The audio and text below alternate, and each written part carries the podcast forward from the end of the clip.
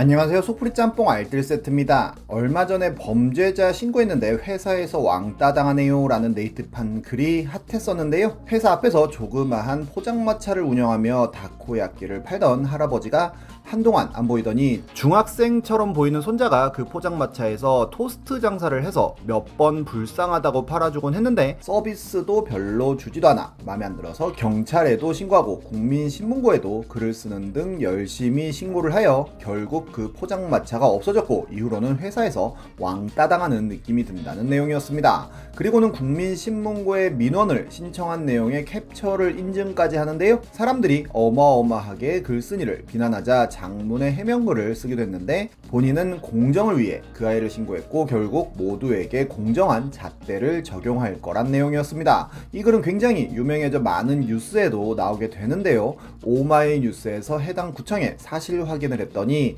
그런 민원이 들어온 적은 없었음을 확인해줘 주작임이 밝혀지기도 했습니다. 이렇게 주작임이 밝혀지는 글들도 많지만 찐으로 밝혀지는 주작 같은 썰도 많은데요. 이번엔 주작인 줄 알았는데 진짜였던 사건들을 두 번째로 모아봤습니다. 그럼 한번 볼까요? 첫 번째는 범죄자 주민번호 도용 썰입니다. 2009년 웃대에는 본인이 현상 수배범 주번으로 겜 아이디 만들었다가 경찰이 우리 집 와서 뉴스 탄 적이 있었다는 글이 올라옵니다. 자세히 설명해달라고 하자 아파트 현상 수배범의 주번으로 프리스타일 아이디를 만들었다가 경찰이 왔다고 하는데요. 당시엔 6학년이었는데 지금은 고3이 되었다고 합니다. 그날 엄마한테 맞고 아빠한테 맞고 형한테 맞고 삼촌한테 맞았다고도 하는데요. 거기엔 누군가가 뉴스 링크를 보내줬는데 링크를 클릭하면 딱 하고 해당 뉴스가 나왔습니다. 이항만이라는 흉악범을 잡기 위해 경찰이 대대적인 수색 작전을 펼치고 있을 때였다는데요. 은신처라고 생각하고 급습을 했지만 해당 초딩의 집이었고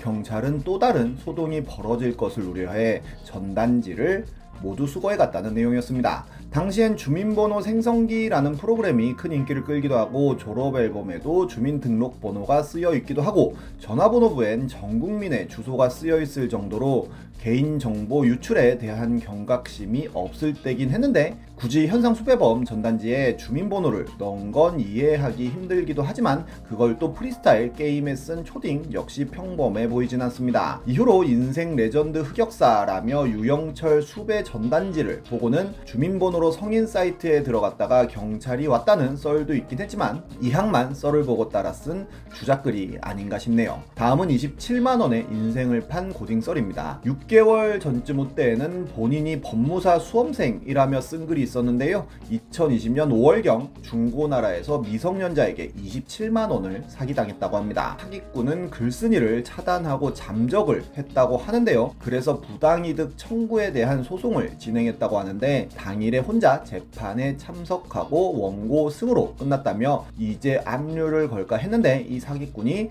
당시 고2라서 고3 수능일 전에 압류를 걸기로 계획을 짰다고 합니다. 수능일 날 카드를 딱 찍었는데 사용할 수 없는 카드 카드입니다 라고 해서 수능을 망치게 만들고 싶었다는데요. 그렇게 1년을 기다려 2021년 11월 3일에 압류 신청을 했고 정말로 수능일인 2021년 11월 18일 고딩의 엄마한테 왔다는 문자까지 공개를 합니다. 엄마한테 전화가 수십 통 와서 결국 받았는데 애가 긴장해서 수능일 날 택시를 탔는데 압류당해서 결제를 못했고 수능 입소를 아예 못했다고 했다는데요. 엄마가 왜 본인한테 이야기하지 않았냐고 물어보자 엄마 번호를 알 수가 없는 데다가 다른 글쓴이의 번호를 차단해 놓은 상태였다고 설명했고 그래도 그렇지 수능일에 압류 거는 건 말이 되냐고 하길래 미성년자가 사기친 건 말이 되냐고 설명했고 업무 방해로 고소할 거라길래 그러라고 했다고 합니다. 그리고 이젠 민사가 아닌 형사로 걸 것이라며 고소장까지 보여주는데요. 하지만 고딩이 본인 명의의 카드가 있다는 점과 택시비를 못 내서 수능 입소를 못했다는 점 등 여러 주작 포인트를 사람들이 지적합니다. 그리고 작년 12월 4일에 최종 후기라며 글이 웃대에 올라오는데요. 부산지방법원에서 받은 판결문과 함께였는데 거기엔 웃대의 닉네임까지 함께 함께 적혀 있었고 27만 원에 대한 판결이 내려져 있었습니다. 그리고 정본 집행문까지 함께 첨부했는데 정말로 피고인은 03년생이었고 채권 합류 추심 명령의 결정문까지 인증합니다. 재산 명시를 신청할 때는 본인도 처음이라 책을 보면서 공부하며 했다고 하고 정확히 수능일인 2021년 11월 18일에 신청했다고 하는데요. 수능 다음날 미성년자 사기꾼을 형사고소하여 고소인 조사가 끝났다고도 합니다. 2020년에 고소를 하지 않은 이유는 2020년에 고소를 하면 소년부 재판을 받기에 성인이 될 때까지 기다린 거라고 하는데요. 계속해서 어머니한테 전화가 왔는데 이제는 순한 양이 되어 선처해 달라고 하였고 소송 비용과 피해받은 금액인 40만 9,670원을 주면 소치야 해주겠다고 했다네요. 다음은 붉은 사슴뿔 버섯썰입니다. 붉은 사슴뿔 버섯은 썩은 나무 근처에서 자라는 특이하게 생긴 버섯인데요. 트리코테신이라는 독성분을 가지고 있어서 대량 살상 무기로 사용된 적이 있을 정도로 치명적인 버섯이라고 합니다. 이 버섯의 즙이 피부에 닿기만 해도 피부가 괴사한다고 하고 이 버섯을 우린물 한 잔만 마셔도 목숨을 잃을 수도 있어 우리나라의 천연 독극물 중 가장 강력한 것으로 분류되고 있다고 합니다. 하지만 이 버섯은 쉽게 볼 수 있는 것은 아니라 사람들이 잘 모르고 동충하초나 영지버섯으로 착각하고는 다려먹는 경우가 있다고 하는데요. 실제로 몇 년에 한 번씩 중독 사고가 일어난다고 하는데 2019년 트위터에는 친구가 몇 년 전 숲에서 붉은 사슴뿔 버섯을 엄지 손톱만큼 먹고 응급실에 실려가 죽었다 살아났다는 글이 올라옵니다. 친구가 중환자실에 있다가 나중에는 무균실에 한 달 격리되었는데 암 치료 받은 사람처럼 머리가 몽땅 빠졌다고 하는데요. 신기하게도 회복하고 나자 지병이었던 췌장염과 나빴던 간 수치가 정상으로 바뀌어 있었다고 합니다. 이 글은 굉장히 많은 리트윗이 되며 화제가 되었는데 그러자 독버섯을 먹고 난 후인지 몰랐던 원자력 병원 주치의는 믿을 수 없다며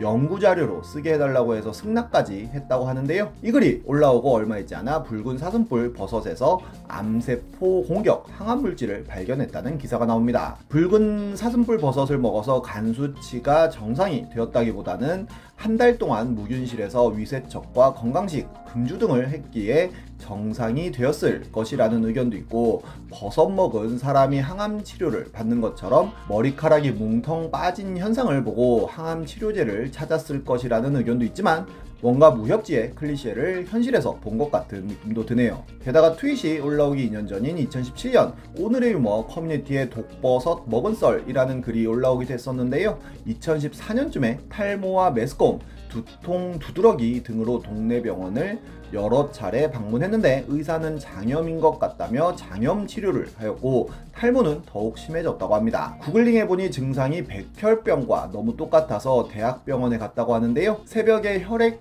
종양내과 무균실로 이동하였고 말도 못할 정도가 되어 종이에 글씨를 써서 대화할 정도가 되었다고 하는데 아버지와 어머니도 같은 증상을 보여 같은 병실에 입원했다고 합니다. 재생 불량성 빈혈이 온 가족이 한꺼번에 올 확률은 거의 없기에 병원에서는 방사능 피폭 검사도 했지만 정상이었다고 하는데요. 그때 어머니가 영지버섯 물을 만들었다는 얘기를 하고 아버지가 벌초 가셨다가 캐온 몇 년 된지 모를 말려둔 버섯을 우려 먹었다는 이야기를 했다고 합니다. 그때서야 붉은 사슴뿔 버섯이라는 독버섯이 원인 같아 보였다고 하는데요. 2에서 3주 계속 차도가 없자 신변 정리 준비까지 했다고 하는데 다행히 3주 넘어서 어머니의 혈액 수치가 조금씩 올라갔고 글쓴이와 아버지도 같이 좋아졌다고 합니다. 그렇게 어머니와 글쓴이는 한 달 만에 퇴원하고 아버지는 한 달 정도 더 입원했다가 퇴원했는데 그때서야 아버지는 사슴뿔같이 이쁜 버섯이 있길래 같이